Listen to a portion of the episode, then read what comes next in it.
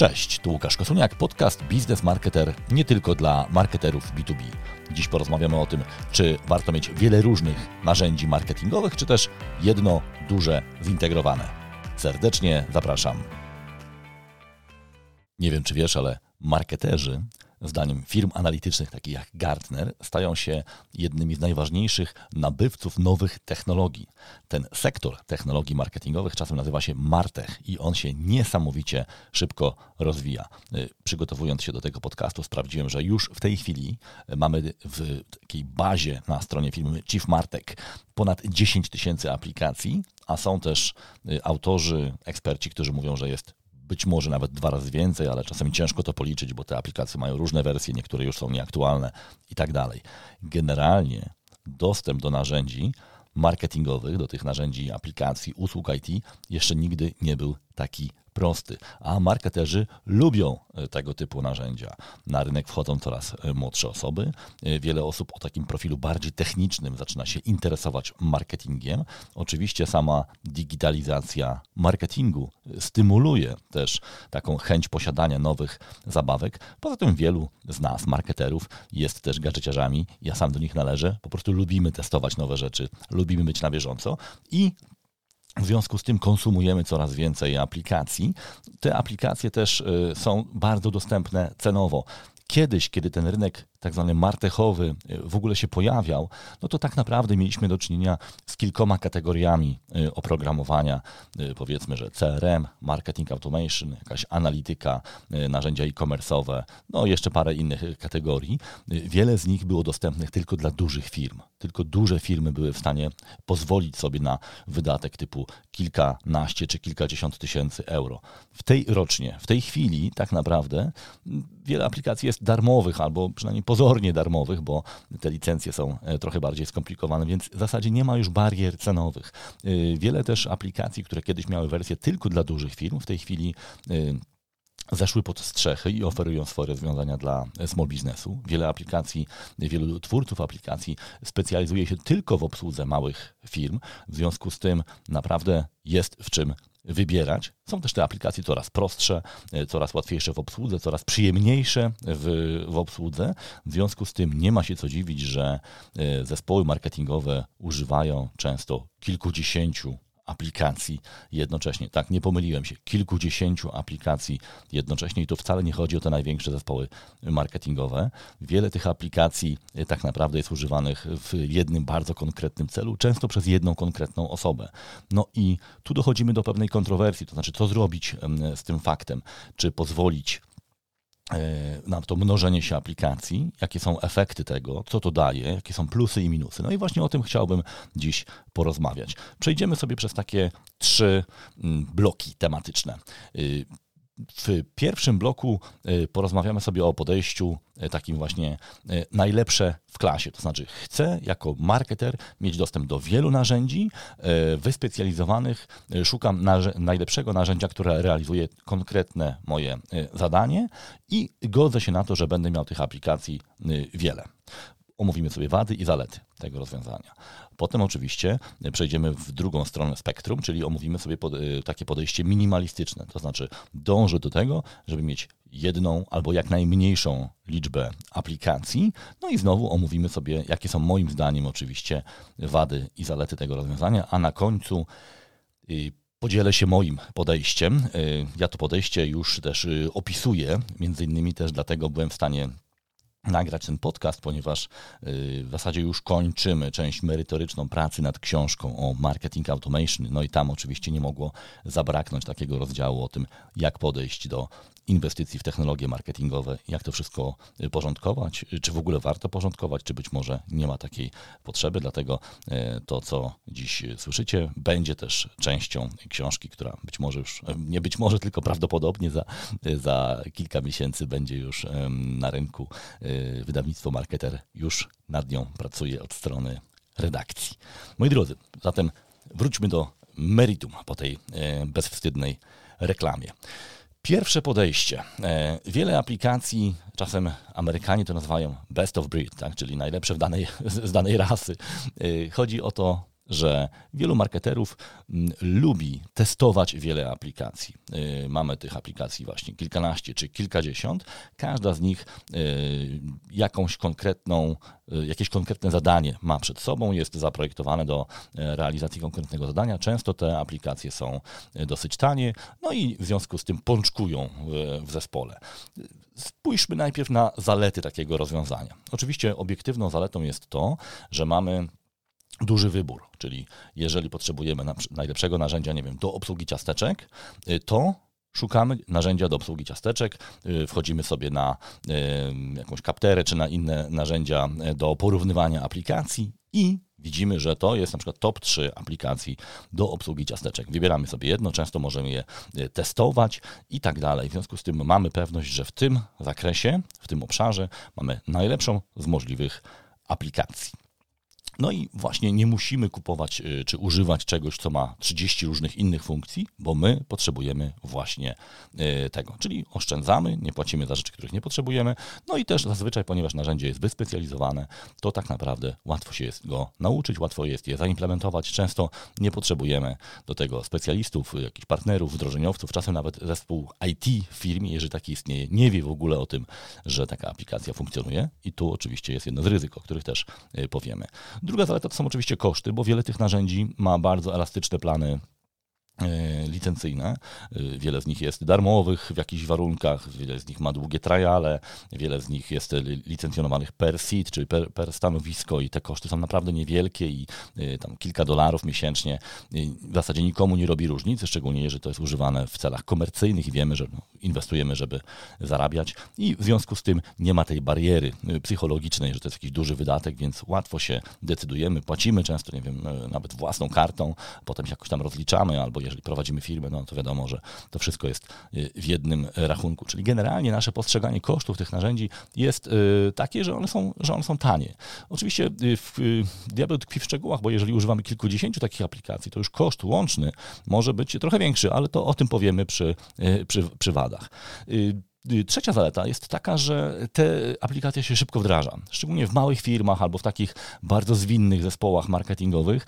No nie lubimy czekać na jakieś decyzje, procedury, analizy i tak dalej, tylko mamy jakieś konkretne, konkretne zdanie, mamy, mamy, jakiś projekt, mamy, nie wiem, webinar do przygotowania, mamy konferencję, mamy jakąś, jakiś pomysł na obecność w mediach społecznościowych i szukamy aplikacji, która nam w tym pomoże, znajdujemy ją y, i tak naprawdę tego samego dnia już możemy ją y, wykorzystywać. Zakładam konto i działam. Często nawet na początku w ogóle za to y, nie płacę. Właśnie nie czekam na jakieś decyzje, ponieważ aplikacja jest tania, y, nie czekam na zgodę IT, bo IT nawet nie wie, że taka aplikacja w ogóle jest, bo zalogowałem się moim kontem prywatnym, jakimś gmailowym czy, czy, czy hotmailowym. Y, jeżeli chcę skończyć subskrypcję, to też tak naprawdę y, przestaję płacić albo y, robię cancel i, i po wszystkim. No i to są takie zalety, które zazwyczaj właśnie występują w, w dyskusjach w zespołach marketingowych. Ja często te rozmowy albo moderuję w ramach różnych warsztatów, albo one się pojawiają przy okazji różnych innych tematów. Generalnie jest to takie podejście bardzo atrakcyjne, szczególnie dla ludzi młodych, dla tych, którzy no, nie lubią jakiegoś szczególnego, jakiegoś szczególnego formalizmu, lubią działać, lubią e, dostarczać wyniki. E, to jest taka, takie, takie agile'owe, jak to czasami się mówi, e, podejście. Bardzo atrakcyjne mm, i czasami ta atrakcyjność przysłania nam wady takiego podejścia. Moim zdaniem warto te wady też znać i podjąć świadomą decyzję, jak chcemy podejść do tej sprawy. Pierwsza wada, którą często zauważam w projektach, to jest taka, że każda z tych aplikacji ma jakiś inny login. Ktoś tam się zalogował przez y, Gmaila, ktoś przez jakiś adres e-mail swój prywatny i tak dalej. I w momencie, kiedy pracownik odchodzi, y, albo po prostu zapomniał, zapomniała, no nie mamy dostępu do aplikacji. Często to są takie rzeczy bardzo y, poważne, bo ja na przykład czasami zadaję pytanie, pokażcie mi Google Analytics swoje, albo, albo Search Console, co tam się dzieje. No i wtedy widzę takie zakłopotane wymianę wzroku, wymianę właśnie komunikacji wzrokowej pomiędzy ludźmi, którzy z tej firmy siedzą razem ze mną w biurze i okazuje się, że loginu nie ma albo ktoś, kto go miał, już odszedł, albo właśnie ktoś zapomniał hasła i jesteśmy w trakcie y, odzyskiwania i to w trakcie trwa na przykład już rok. Hasło czasami zostało zhakowane, ktoś przejął, to też się zda, zdarza, szczególnie na przykład konta reklamowe. Y, często się z tym spotykam, że zostało zhakowane i no, nie mieliśmy czasu się tym zająć, bo nie było to takie kluczowe i gdzieś tam te dane, nie wiadomo nawet jakie zostały gdzieś tam y, przekazane. Często się zdarza, że w ogóle kilku pracowników ma konta na tej samej aplikacji, ale one są, są niepołączone, czyli nie są w stanie się wymieniać informacjami. E, I czasem, czasem jest tak, że podwójnie płacimy za daną e, aplikację.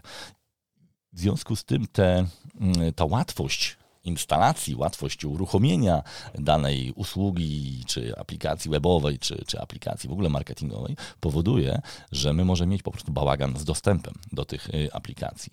I na to Wam zwracam uwagę, bo bardzo często właśnie nie ma ani żadnych backupów, ani nikt nie pomyślał o tym, żeby dwie osoby podpiąć, podpiąć pod takie konto, ani też nikt nie dał znać IT, że w ogóle takich, takich aplikacji używamy.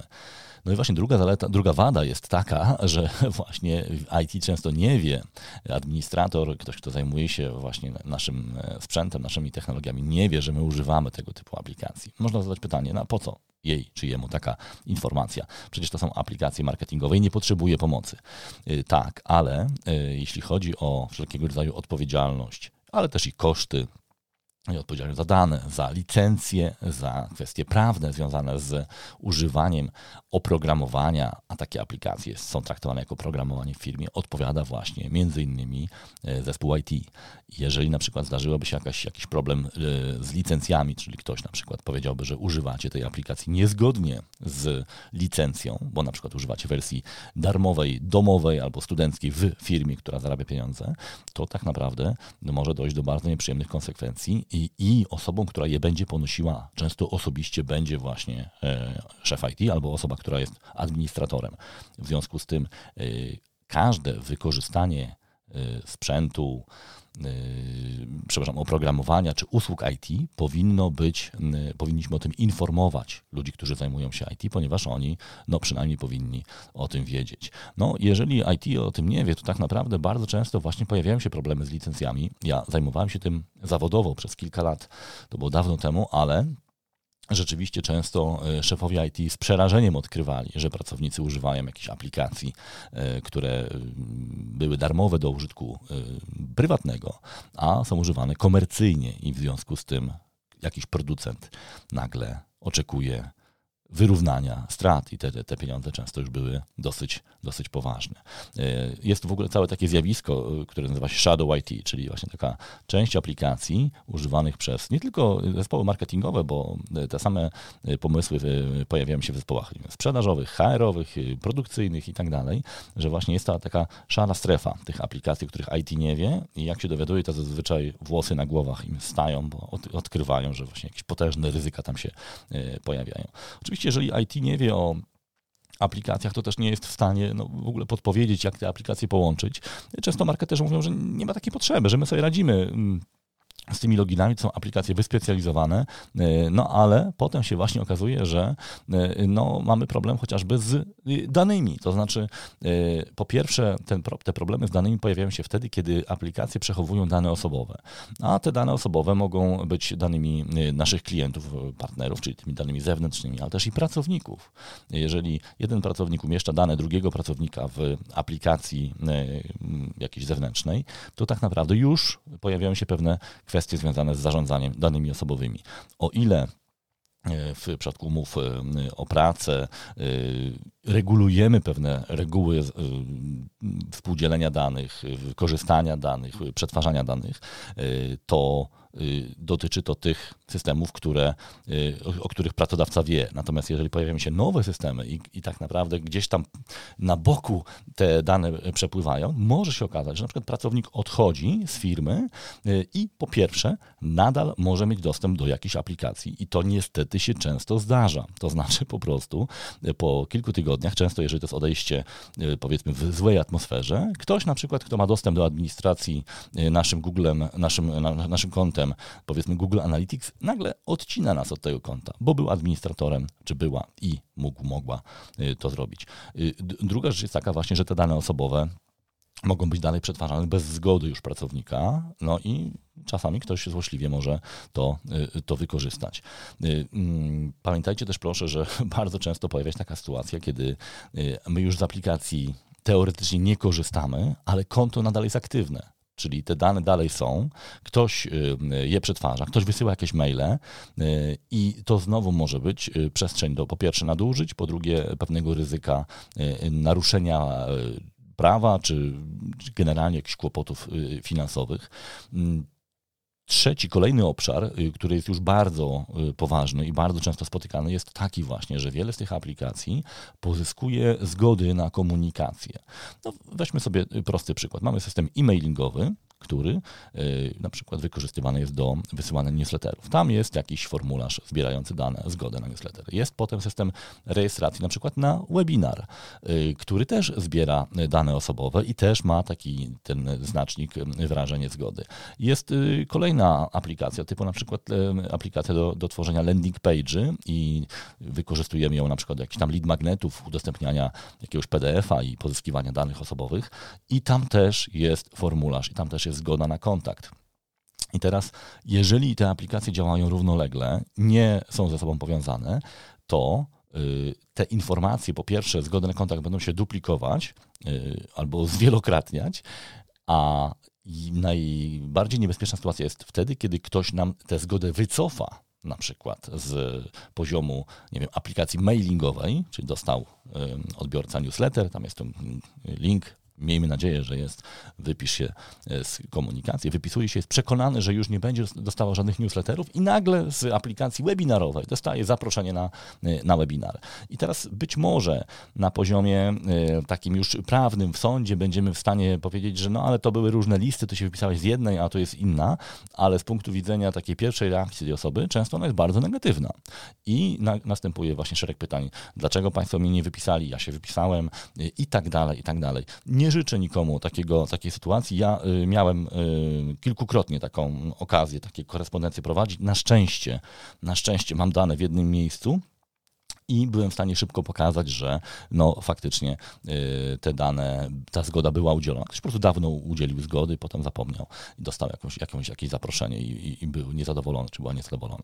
Y, ja byłem w stanie się obronić bardzo szybko, ponieważ miałem dane w jednym miejscu, miałem historię konwersacji, ale gdyby te dane były rozproszone, już jest duży problem i szczerze mówiąc raz byłem w takiej sytuacji, gdzie no nie miałem pewności, czy y, gdzieś tam się dane nie zduplikowały. Na szczęście potem się okazało, że y, zgody są w dwóch miejscach wyrażone pozytywnie, ale już y, stres był i już, już się zastanawiałem, czy właśnie gdzieś tam nie wchodzę na jakąś e, wąską ścieżkę. Więc pamiętajcie proszę, aplikacje, które przetwarzają dane osobowe, właśnie mailingowe, landing page'owe, webinarowe, różnego rodzaju dystrybucji kontentu, jakieś quizy i tak dalej, i tak dalej, mogą generować takie właśnie ryzyko, że y, mamy wiele różnych niepołączonych ze sobą systemów zgód na komunikację i ktoś po prostu może to wykorzystać przeciwko, y, przeciwko nam.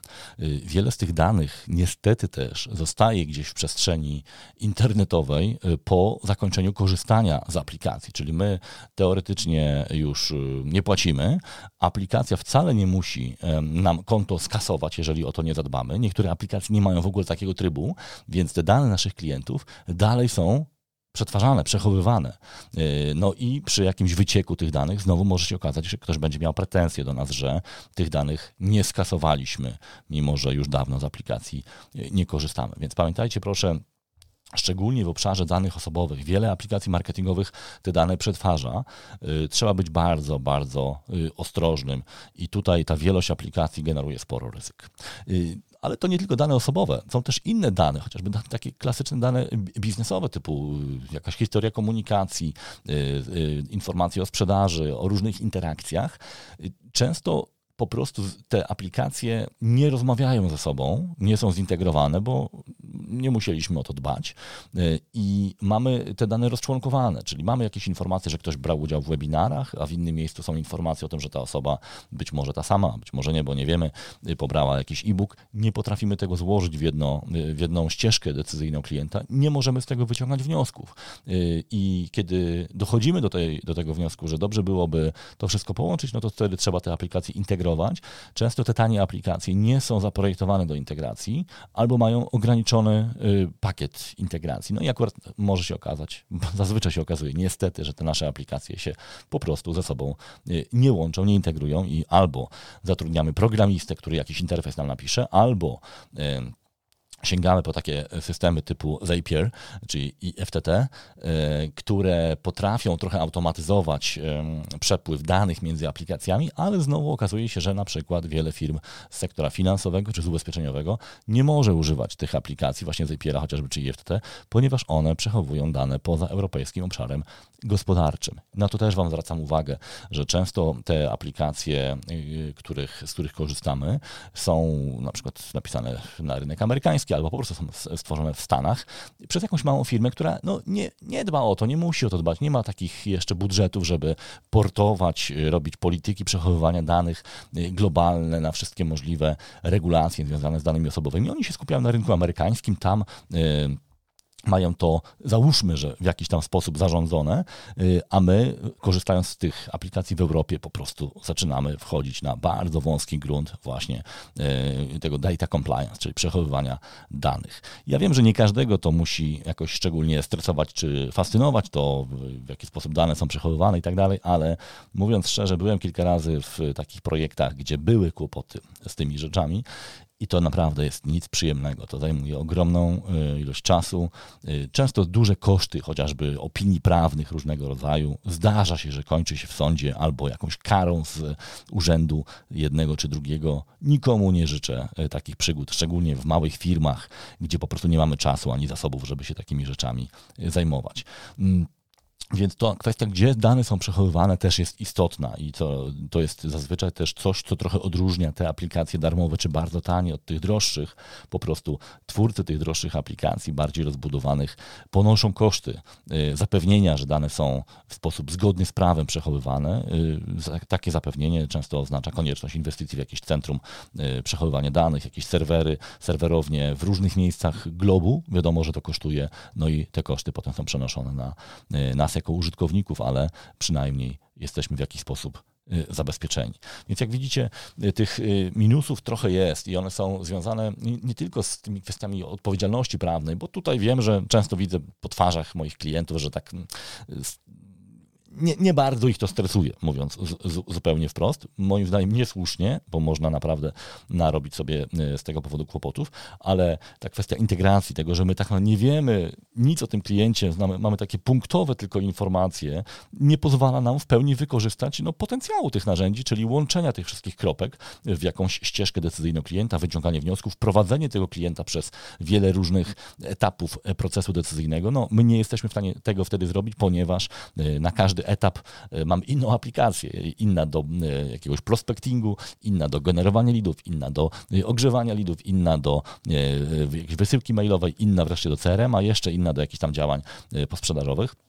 No strasznie trudno jest z takiego, e, z, takiego, e, z takiej mozaiki coś wyciągnąć. Nie mówię, że to jest niemożliwe, bo często jest, bo są znowu właśnie specjalne aplikacje, które e, pomagają nam łączyć te dane, ale to jest kolejna już warstwa, kolejne koszty, kolejny czas, który musimy, musimy ponieść. Czasami jest to niezbędne i o tym też powiem w trzeciej części, ale czasami można tego uniknąć stosując to drugie podejście, czyli właśnie podejście minimalistyczne. Ono oczywiście też nie jest idealne, dlatego też pozwólcie, że że najpierw powiem o zaletach tego podejścia, powiedzmy zmierzającego do jak najmniejszej liczby aplikacji, potem o wadach, no i na końcu właśnie te moje rekomendacje.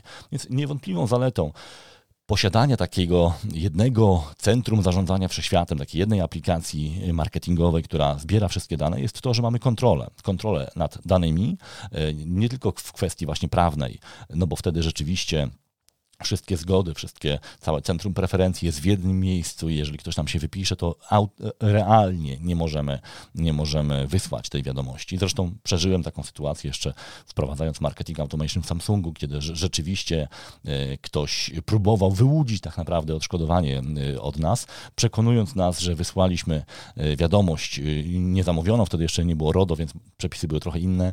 Ja dzięki temu, że dysponowałem dokumentacją i y, dobrze wdrożonym systemem marketing automation po pierwsze po prostu udowodniłem, byłem w stanie wykazać, że y, taka wiadomość nie miała prawa od nas wyjść. No i bardzo szybko sprawa się zakończyła. Nawet nie, nie było żadnych działań sądowych, po prostu pan, który liczył na szybkie pieniądze, uznał, że no nie ma tutaj czego szukać. Więc kontrola nad tym, gdzie dane są, e, jak są przechowywane, e, właśnie zazwyczaj te aplikacje dają pewien wybór. Możemy sobie wybrać na przykład miejsce przechowywania tych e, danych. Te większe aplikacje Marketing Automation dają taką możliwość. W przypadku tych mniejszych też takich właśnie integrujących zazwyczaj musimy zajrzeć do dokumentacji, y, ale wiele z nich, właśnie na przykład ja, jeżeli używam aplikacji takich dla małych firm, to zazwyczaj szukam firm z Europy albo najlepiej z Polski, bo wtedy wiemy, że domyślnie te aplikacje są y, zgodne z pewnymi, z, w zasadzie z większością przepisów o ochronie danych osobowych i tak dalej. Oczywiście zawsze trzeba to sprawdzić, ale y, zazwyczaj nie ma z tym, nie ma z tym problemu. W związku z tym jest też mniej ryzyk związanych właśnie z RODO, z utratą danych, z utratą dostępu, bo jeżeli mamy jedną aplikację, y, na której pracuje cały zespół, no to wiadomo, że jest tam kilka osób, które mają dostęp. Zazwyczaj te aplikacje też mają lepiej rozwiązaną kwestię zarządzania dostępem, czyli mamy kilka poziomów dostępu. Na przykład ktoś jest y, administratorem, powiedzmy może wszystko, ja wtedy rekomenduję, żeby takich administratorów było powiedzmy dwóch, dwoje, y, a inne osoby mają, mają mniejsze uprawnienia. No właśnie chodzi o to, żeby chociażby niechcący pewnych informacji nam nie pokasowały albo nie udostępniły. I często jest tak na przykład, że możemy nawet zaprosić kogoś z zewnątrz, na przykład agencję kreatywną, która ma dostęp tylko do części związanej z wiem, tworzeniem grafik do naszych e-mailingów czy na, na nasze landing page, ale już da, do danych osobowych te osoby nie mają dostępu, w związku z tym nie ma ryzyka jakiegoś tam y, wycieku. Więc to jest zdecydowany plus tych bardziej rozbudowanych narzędzi, które właśnie można traktować jako takie centrum zarządzania wszechświatem. Y, zazwyczaj y, tego typu narzędzia to są właśnie narzędzia marketing automation. Oczywiście to nie jest tak, że każde narzędzie marketing automation nadaje się jako takie jedno zintegrowane y, narzędzie, natomiast rzeczywiście wybierając to podejście minimalistyczne, w obszarze marketingu ja rekomenduję rozejrzeć się w obszarze narzędzi marketing automation, ponieważ te narzędzia oprócz automation, y, które jest y, no, mylącą nazwą, mają wiele narzędzi właśnie zarządzania. Tak naprawdę w większości przypadków to są narzędzia typu marketing management.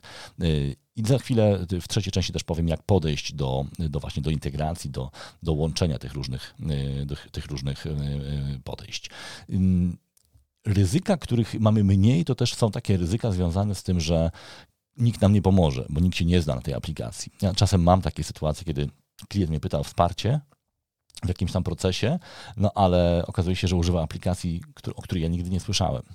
No i, no i nie mam pojęcia, nie wiem jak się tym zająć, więc pytam, czy sprawdzał, sprawdzali e, w jakimś, e, na jakimś forum, e, w jakimś helpie, no i dostaję taką informację, że nikt się nie odzywa, nikt o tym nie wie, no bo być może nawet już aplikacja nie jest, nie jest wspierana, więc ten element wsparcia, dostępności dokumentacji, dostępności właśnie partnerów różnego rodzaju, właśnie firm integrujących, w, różnych integracji, z innymi narzędziami, czyli tych interfejsów, tak zwanych API, y, też jest ważna, bo wtedy możemy tą aplikację rozwijać i, i, i łączyć.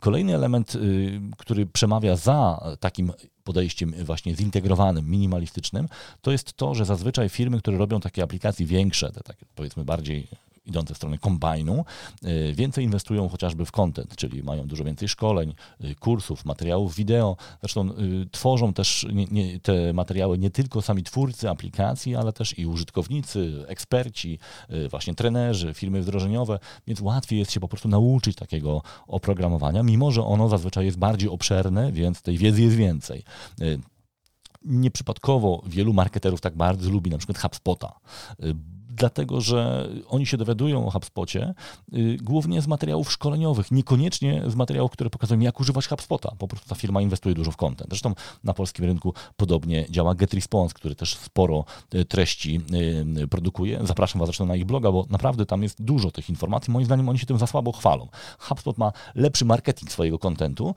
GetResponse ma bardzo dobry content. Oczywiście jest go trochę mniej, wiadomo, to jest jednak mniejsza firma, ale jest wysokiej klasy, wysokiej jakości, więc bardzo, bardzo Was Was zachęcam do zaglądania tam.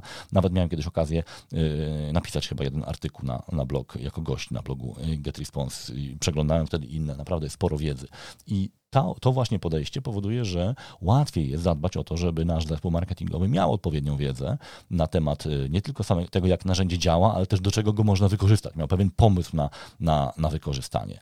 Wiele firm inwestuje w ogóle w takie E, społeczności użytkowników. Na przykład firma Microsoft, która też e, oferuje oprogramowanie właśnie do zarządzania marketingiem, Dynamics 365 Marketing, ma cały taki program, nazywa się Micro, Most Valuable Professional, e, czyli nagradza ludzi, którzy są aktywni w, na różnego rodzaju forach dyskusyjnych, szczególnie tych zarządzanych przez Microsoft i nagradza ich różnymi nagrodami, chyba rzeczowymi to chyba nie, ale zapraszam na różne konferencje. Zresztą samo ten, sam ten tytuł MVP jest bardzo pożądany. Y, to dotyczy nie tylko aplikacji marketingowych, to jest, dotyczy całości technologii Microsoftu, ale oni właśnie tak do tego podeszli, że wręcz stymulują, nagradzają, mają specjalny system y, właśnie zarządzania, oceny tych, tych, tych ekspertów. Tam się daje plusy, minusy za, za wypowiedzi, za aktywność oczywiście. Y, zresztą podobnie działa trochę HubSpot, chociaż w mniej, w mniej sformalizowany, sformalizowany sposób, ale też już jest społeczność użytkowników, ludzi, którzy mają potężną wiedzę. Y, ja też przez jakiś czas korzystałem z wiedzy takiej społeczności firmy Oracle, która ma oprogramowanie Marketing Cloud, czyli dawne Eloqua. Tam ta społeczność nazywa się Topliners i rzeczywiście tam e, ta wiedza była potężna, e, tym bardziej, że oprogramowanie było bardzo rozbudowane, więc często tej wiedzy nam brakowało i, zaglądałem do tych Topliners.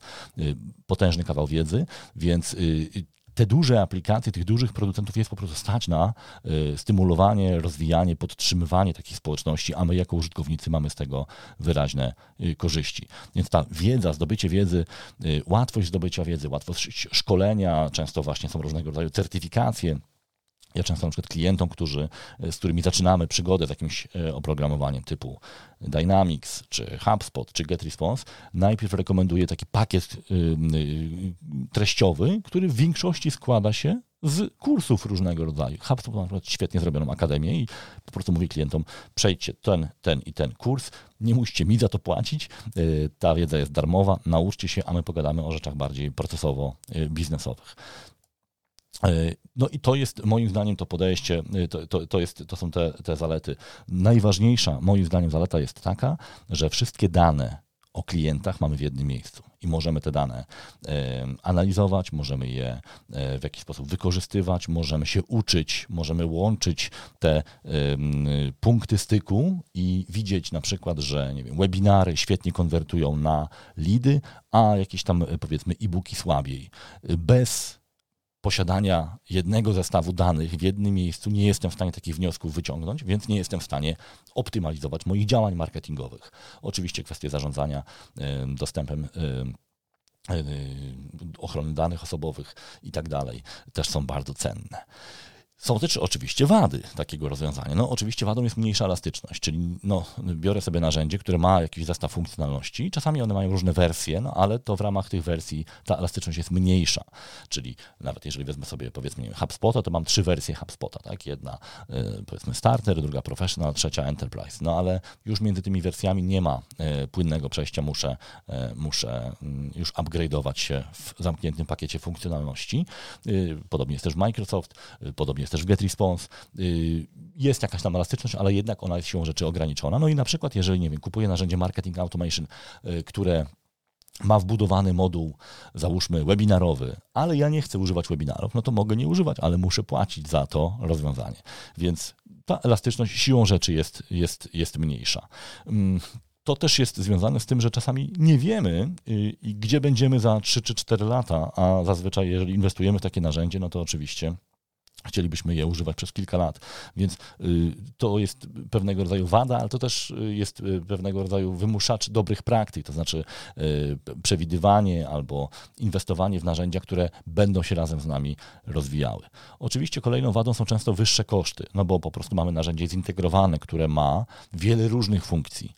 Czasem ta, to porównanie kosztów, jedno duże narzędzie, kilka czy kilkanaście małych, jest na korzyść właśnie tego podejścia tych wielu małych, ale ta korzyść jest pozorna, ponieważ jeżeli sobie sumujemy koszty licencyjne, i pewne koszty związane z dodatkowymi y, aktywnościami, które trzeba wykonać, czy pewnymi ryzykami, to może się okazać, że ta duża aplikacja, ponieważ zazwyczaj właśnie ma wiele funkcjonalności, które musielibyśmy obsługiwać kilkoma aplikacjami, może się nam bardziej opłacać i mówiąc szczerze, to kilka razy byłem, y, byłem w takim y, projekcie, po takich projektach, gdzie porównywaliśmy sobie te dwa podejścia. Pamiętam, że jedno było versus właśnie Dynamics 365 Marketing, drugie versus HubSpot i za każdym razem, jak zestawiliśmy sobie te aplikacje, które klient używał albo chciał za chwilę wdrożyć, to wychodziło, że taniej będzie jednak użyć jednego e, narzędzia. Oczywiście nie zawsze tak musi wyjść, ale trzeba mieć świadomość, że ten koszt jednostkowy jest po prostu bardziej widoczny. No i w związku z tym też jest też więcej mm, takiej zabawy związanej z uzyskaniem zgody na inwestycje, e, z planowaniem, testowaniem, właśnie uzasadnianiem i tak dalej. Po prostu dłużej się wdraża te narzędzia. Narzędzia marketingowe mają na szczęście tę zaletę, że zazwyczaj nie wymagają jakichś bardzo pogłębionych y, działań takich procesowych, na przykład tak jak w CRM-ie często musimy najpierw sporo rzeczy poukładać w firmie. Zresztą w marketingu też warto rzeczy pewne poukładać, ale zazwyczaj widzę, że dzieje się to szybciej niż w przypadku CRM-a. To jednak w przypadku tych większych narzędzi typu właśnie HubSpot, czy Dynamics, czy, yy, czy właśnie Salesforce, yy, pardon, mamy yy, jednak projekt wdrożeniowy, który jest prowadzony często z mm, pomocą firmy zewnętrznej, no i już samo to powoduje, że to jest projekt nie za 20 dolarów miesięcznie, tylko za często kilkaset dolarów miesięcznie. I, no i to już jest y, często bariera y, dla takiej decyzji. Oczywiście pozyskanie wiedzy mimo że zazwyczaj mamy dostęp do dobrej jakości wiedzy, dobrej jakości dokumentacji, jest dłuższe, no bo po prostu narzędzie jest bardziej rozbudowane i więcej się musimy y, nauczyć. No tu dochodzi taki jeszcze element, że y, marketerzy mówią, że ale mnie to wszystko nie interesuje. Ja mam tylko jeden swój, swoją specjalizację i robiłem to tamtym narzędziem i było super, a teraz każesz mi się nauczyć jakiegoś dużego, dużej aplikacji. Tak rzeczywiście jest czasami, że y, ludzie się buntują, bo nie chcą się wszystkiego uczyć. Moim zdaniem to jest też element trochę rozwoju y, kompetencji marketerów. Nie trzeba też oczywiście koniecznie wszystkiego się uczyć. Warto jest też nastawić się na te procesy, które będziemy realnie realizować i za chwilę też o tym powiem. Oczywiście kwestia ryzyka. Jest też tutaj duża ryzyko błędu w wyborze, czyli jeżeli popełnimy, wybierzemy błędnie jakąś platformę, to może się okazać, że na przykład ona ma jakieś ograniczenia albo jest zbyt droga jak na to, co chcemy robić. Więc to ryzyko można zmniejszyć bardzo, natomiast ono, ono, ono występuje. No bo oczywiście są też duże koszty zmiany, czyli jeżeli mamy już narzędzie, mamy już jakieś porobione integracje i tak dalej, no to y, ciężko jest tak z dnia na dzień się z niego wycofać. Przy aplikacji, która robiła nam jedną rzecz, możemy ją zamknąć i teoretycznie po kłopocie, chociaż tak jak wspomniałem, może się okazać, że y, albo musimy płacić jeszcze do końca roku, albo na przykład zostają dane osobowe, albo loginy, albo właśnie nie mamy dostępu do tych danych i tak dalej. No ale y, pozornie sprawa wygląda prościej. Tutaj, jeżeli już się zorientujemy, że no, źle się dzieje z tą aplikacją, no to zmiana na inny system, bo to są często już całe platformy, nie tylko pojedyncze aplikacje, po prostu jest długa.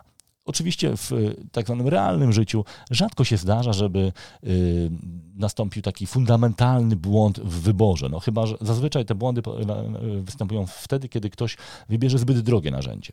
Czyli teoretycznie nic złego się nie dzieje, bo narzędzie daje wiele możliwości, ale firma go nie wykorzystuje. No i wtedy trzeba podjąć decyzję, czy zmieniamy na prostsze narzędzie, czy jednak chcemy te możliwości tego narzędzia wykorzystać. Oczywiście no, błąd polega na tym, że zaczęliśmy od narzędzia, a nie od procesów. I właśnie o tym, jak podejść do takiego, e, do tej decyzji, za chwilę właśnie powiem. Czyli trzecia część, którą właśnie zaczynamy, to są moje rekomendacje, jeśli chodzi o podejście do wyboru e, ilości tych narzędzi. Pewnie się już spodziewasz, czytając trochę między wierszami z tej mojej wypowiedzi, że jestem zwolennikiem y, takiego podejścia, żeby w firmie było jak najmniej narzędzi marketingowych, właśnie ze względu na te ryzyka zarządzania danymi, na niemożność przepływu tych danych między aplikacjami często. Natomiast te narzędzia mogą i powinny być tak wybierane, żeby miały pewną przestrzeń do integracji z narzędziami zewnętrznymi. Dlaczego? No bo po prostu nie przewidzimy wszystkiego. System e, tych narzędzi marketingowych tak szybko się rozwija, że za rok będziemy mówili nie o ponad 10 tysiącach aplikacji, tylko podejrzewam o ponad nie, 14, być może 15 tysiącach aplikacji. Pojawiają się nowe możliwości. Nie zawsze w tej naszej głównej platformie marketingowej one już są e, dostępne, więc ja e, zalecam e, takie podejście, żebyśmy wybrali sobie narzędzie, które daje nam na teraz możliwie duży pakiet funkcjonalny, oczywiście versus nasze potrzeby, za chwilę o nich powiem, ale też jest możliwe do integracji. Oczywiście im bardziej popularna e, aplikacja marketingowa z tych dużych, tym większe są też przestrzenie do integracji. Czyli jeżeli sobie na przykład spojrzycie na e, HubSpota, czy Dynamixa, czy na, na, na Pardota, to te aplikacje mają ogromną, ogromne możliwości e, integracji, już takich można powiedzieć z pudełka.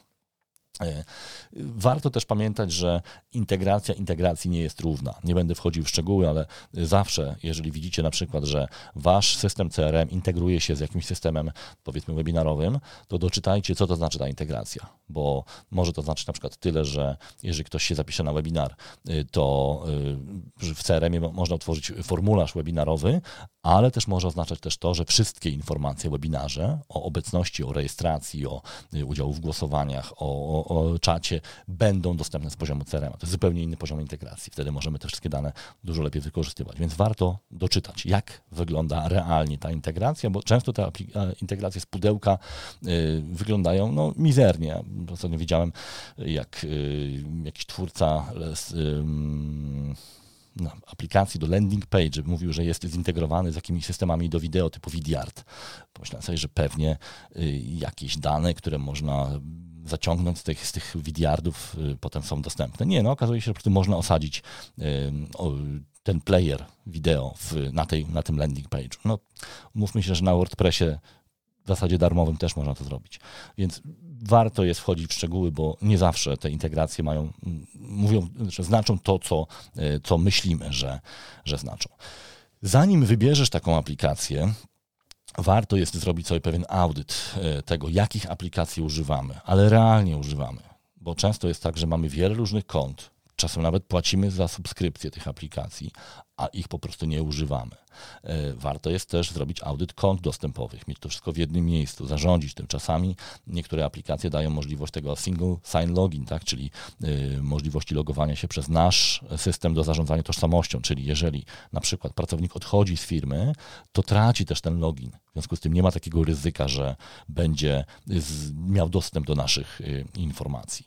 Warto też zrobić audyt danych, baz danych, gdzie te dane są czy te aplikacje przechowują dane, czy tworzą jakieś e, tabele, czy bazy danych, bo e, może się okazać, że najpierw musimy te dane pościągać i, po, i pointegrować.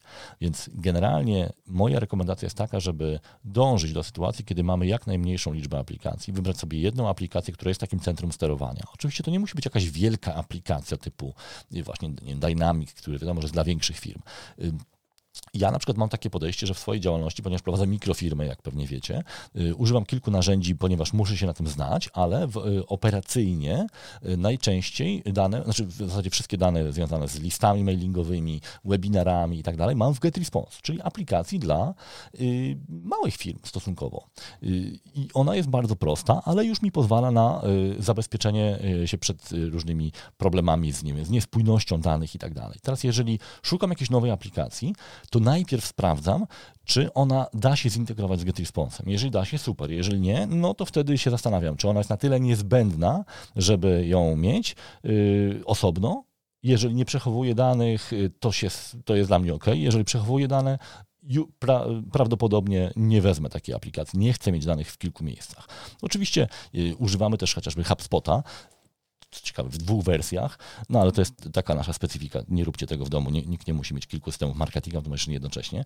I tam oczywiście ten, ten, ten poziom integracji jest dużo większy. Oczywiście HubSpot jest droższy, ale za tą ceną też idzie cała masa y, funkcji, które mamy.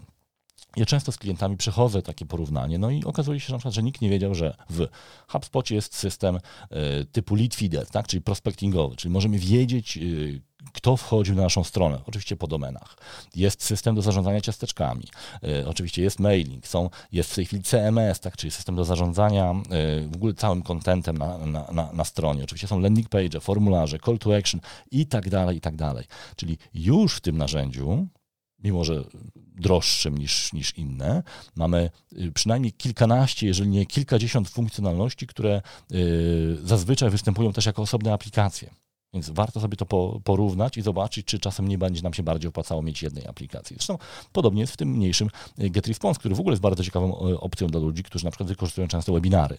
Ja y, używam webinarów w swoim, w swoim biznesie i y, właśnie w GetResponse mam wbudowane narzędzie webinarowe. Normalnie musiałbym za to płacić czasami kilkaset złotych miesięcznie, a ja płacę kilkaset złotych miesięcznie za całego GetResponsa, czyli y, mam y, w zasadzie w bardzo podobnej cenie nie tylko webinary i nie tylko mam te webinary, ale też są świetnie zintegrowane z mailingami, z danymi klientami, ze scoringiem i tak dalej, i tak dalej, ale mam też oczywiście mailing, mam też landing page, mam też właśnie prostego CMS-a, są różne takie proste narzędzia e-commerce'owe, więc y, w, z mojego punktu widzenia, jeśli chodzi o prowadzenie biznesu, nie, nie szkolenie, tylko prowadzenie biznesu, byłoby to absolutnie wystarczające i jest to absolutnie w tej chwili wystarczające y, narzędzie. Ja mam pewien, pewien zgryz tam z integracją z CRM-em, ale to jest, są akurat moje, moje różne dziwactwa, które, y, które wiecie, w przypadku jak ktoś się czymś zajmuje intensywnie, to, to, to wychodzą. Nie będę tutaj wchodził w szczegóły. Więc jak widzicie, warto y, jest też tak do tego podejść. Znaczy ja, ja Wam to rekomenduję, żebyśmy mieli jedno centrum sterowania światem, czyli jedno miejsce, gdzie mamy wszystkie dane, a jeżeli dołączamy aplikację, to tak naprawdę y, sprawdzamy, czy możemy je dobrze y, zintegrować. Jeśli chodzi w ogóle o wybór narzędzia, to jest oczywiście temat na inny y, podcast. Ja zresztą trochę już mówiłem o, tym w innych, w innych odcinkach, postaram się Wam je tutaj podlinkować, ale generalnie ja rekomenduję taką metodę, metodykę, którą y, stworzyłem jakiś czas temu, nazywa się GPS, czyli Goals, Processes, Skills.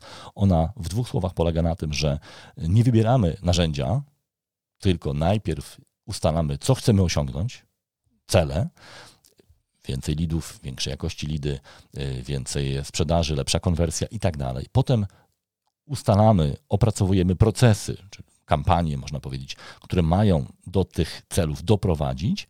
Y, na podstawie tej, tych procesów ustalamy, jakie są zadania i jakie funkcje nam są potrzebne jakie możliwości techniczne są nam potrzebne, żebyśmy je realizowali. Właśnie, czy potrzebujemy formularzy, stron landingowych, webinarów, być może mailingów, scoringu i tak dalej.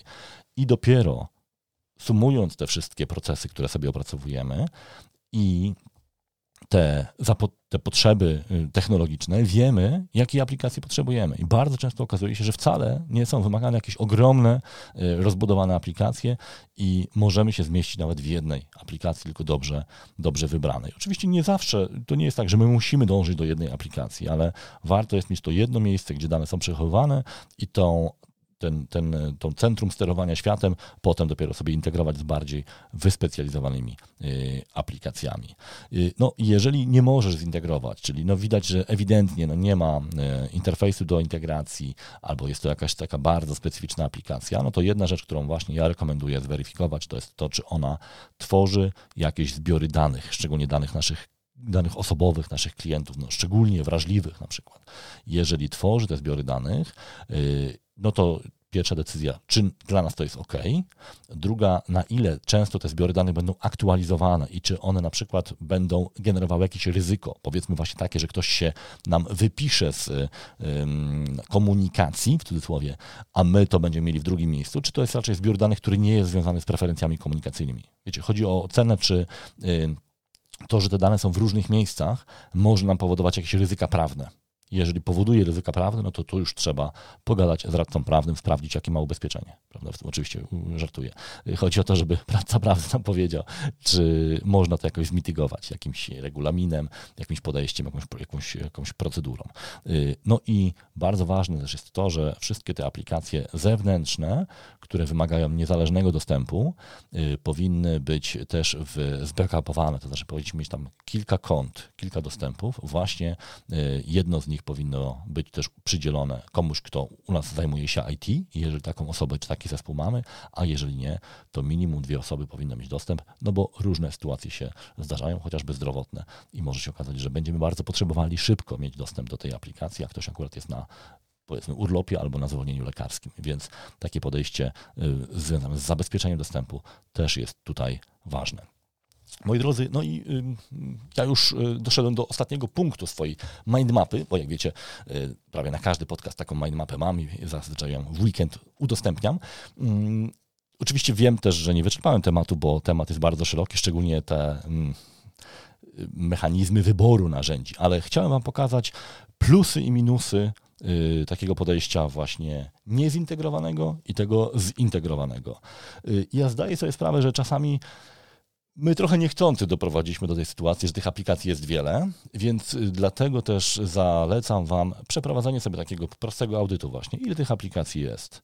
Prosta tabelka. Nazwa aplikacji, do czego służy, kto ma dostęp, właśnie jakiś właśnie, kto ma login, kto ma hasło i tak dalej, w sensie, żeby sprawdzić, czy ta osoba jeszcze pracuje, czy to jest jedna osoba, czy nie, e, ile za to płacimy, kiedy jest odnowienie subskrypcji, e, czy tworzy dane osobowe e, i tak dalej. I dzięki temu możemy podjąć decyzję o tym, czy my naprawdę chcemy tyle wydawać, bo często się okazuje, że to są spore kwoty, jeżeli sobie to sumujemy, ale ponieważ właśnie subskrypcje, odnowienia następują w różnych miejscach roku, no to czasem nawet nie zauważamy tego, są jakieś tam dwie, trzy karty filmowe, które są obciążane tym y, dopiero być może kontroler finansowy, ktoś z działu finansów może na to spojrzeć, chociaż też to umyka, bo to są takie y, dane rozproszone. Więc warto jest zrobić sobie takie ćwiczenie, chociażby po to, żeby ustalić, czy na pewno potrzebujemy wszystkich tych aplikacji, a być może to będzie bardzo dobry wstęp do tego, żebyśmy powoli te aplikacje zaczęli integrować, bo moim zdaniem warto jest dążyć do takiej sytuacji, w której wszystkie dane o klientach mamy w jednym miejscu, możemy je wtedy lepiej zrozumieć, możemy je wykorzystać na więcej sposobów. Możemy je ubogacać, możemy przekazywać je handlowcom też jako historię interakcji marketingowych, dzięki czemu jakość lidów jest większa. No i przede wszystkim minimalizujemy te wszystkie ryzyka związane z y, wyciekiem danych, z złym zabezpieczeniem różnych zgód, RODO i tak dalej. No bo tak naprawdę my powinniśmy skupić się na tym, co nam marketerom wychodzi najlepiej, a nie na kwestiach prawnych, bo na kwestiach prawnych dużo lepiej zazwyczaj znają się e, prawnicy. Na końcu tylko przypomnę, że e, jest trochę linków w opisie tego podcastu. E, zazwyczaj są linki do innych, do innych powiązanych tematycznie odcinków podcastu. W tym wkleję Wam też mój link afiliacyjny do GetResponse. Gdyby ktoś chciał zacząć używać, to tam jest 30% zniżki. Mam też dla Was informację właśnie o tym, że już niedługo ta książka o automatyzacji marketingu ukaże się, więc mam nadzieję, że między innymi ten temat o wyborze podejścia do wielu czy jednego narzędzia był dla Was ciekawy. I to wszystko w dzisiejszym odcinku. Tradycyjnie, jeżeli było ok, to poproszę y, gwiazdki albo opinię w aplikacji podcastowej, albo po prostu podziel się tym odcinkiem swojej ulubionej sieci społecznościowej. A ja już dziś zapraszam Cię na kolejne odcinki podcastu Business Marketer. Pozdrawiam, Łukasz Kosuniak.